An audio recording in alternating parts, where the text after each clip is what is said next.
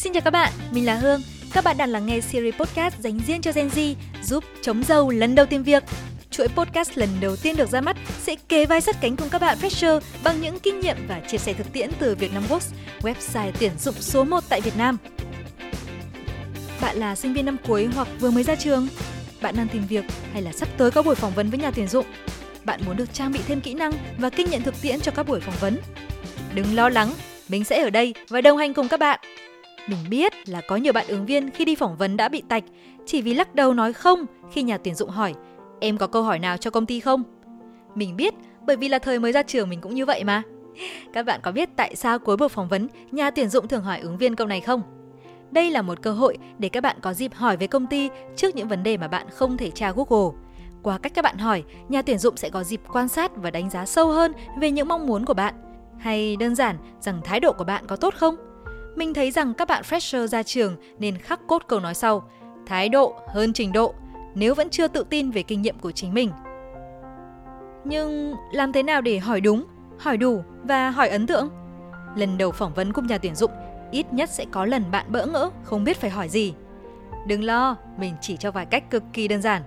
Sẽ có rất nhiều câu hỏi mà bạn có thể đặt cho nhà tuyển dụng, nhưng mình khuyên trước tiên là các bạn nên ưu tiên hỏi về vị trí ứng tuyển và công việc. Chỉ cần mở lời hỏi về công việc thôi là bạn đã có phần ghi điểm trong mắt nhà tuyển dụng rồi. Nhà tuyển dụng sẽ đánh giá bạn nhiệt huyết với công việc cũng như là thực sự quan tâm đến vị trí ứng tuyển và nghiêm túc muốn gắn bó lâu dài với công ty. Chủ đề thứ hai mình nghĩ các bạn nên hỏi đó là lộ trình thăng tiến và mục tiêu công việc.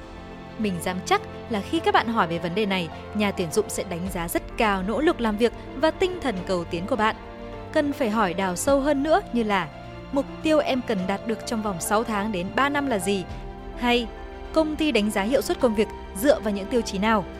Hỏi cả về trách nhiệm cũng như ưu nhược điểm của nhân viên cũ từng đảm nhận vị trí này nữa các bạn nhé. Vì bạn sẽ học hỏi và rút được kinh nghiệm để phát huy năng lực cũng như tránh lặp lại thiếu sót của người cũ. Một tips nhỏ các bạn có thể tham khảo đó là hỏi thêm câu, Anh chị làm việc ở công ty mình bao lâu rồi ạ? Nếu đã lâu năm thì bạn hãy chớp thời cơ hỏi xem điều gì khiến anh chị thích làm việc và gắn bó công ty lâu đến như vậy. Câu hỏi này không chỉ giúp bạn hiểu được phần nào môi trường văn hóa của công ty mà còn tăng thiện cảm khi tạo cơ hội cho nhà tuyển dụng được mở lòng chia sẻ về bản thân. Các bạn khi đi tìm việc chắc cũng sẽ muốn tìm được một công ty tốt để mình có thể gắn bó lâu dài đúng không? Muốn biết mình có phù hợp với công ty hay không thì bạn có thể hỏi về văn hóa của công ty, cơ cấu tổ chức hay là đội ngũ nhân sự. Nhớ nói rõ là bạn đã tìm hiểu rất kỹ thông tin về công ty nhưng mà vẫn muốn biết thêm.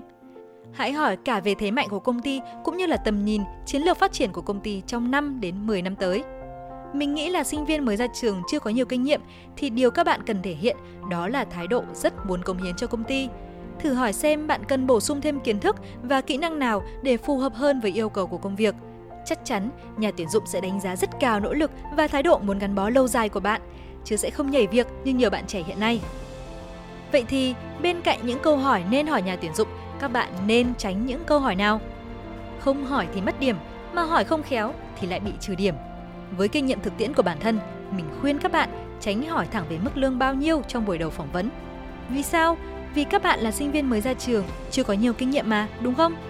Bên cạnh đó thì các bạn cũng không nên hỏi mấy câu mà chúng ta có thể tự search Google để tìm hiểu về công ty, như là công ty làm về lĩnh vực gì, thành lập bao lâu, quá trình phát triển thế nào.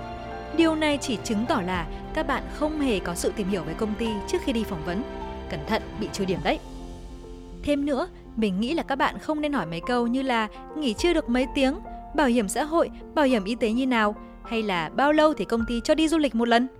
Thực ra thì những vấn đề này khi nào được nhận và làm chính thức, các bạn hỏi cũng không hề muộn mà. Và điều cuối cùng, mình muốn nhắn nhủ đến các bạn fresher đang lo lắng cho buổi phỏng vấn sắp tới, đó là tâm lý cứ thoải mái thôi các bạn ạ. Hy vọng những chia sẻ trong podcast ngày hôm nay sẽ hữu ích với các bạn, nhất là những bạn sinh viên mới ra trường lần đầu đi phỏng vấn. Cảm ơn các bạn đã lắng nghe. Tạm biệt và hẹn gặp lại các bạn trong các số podcast tiếp theo.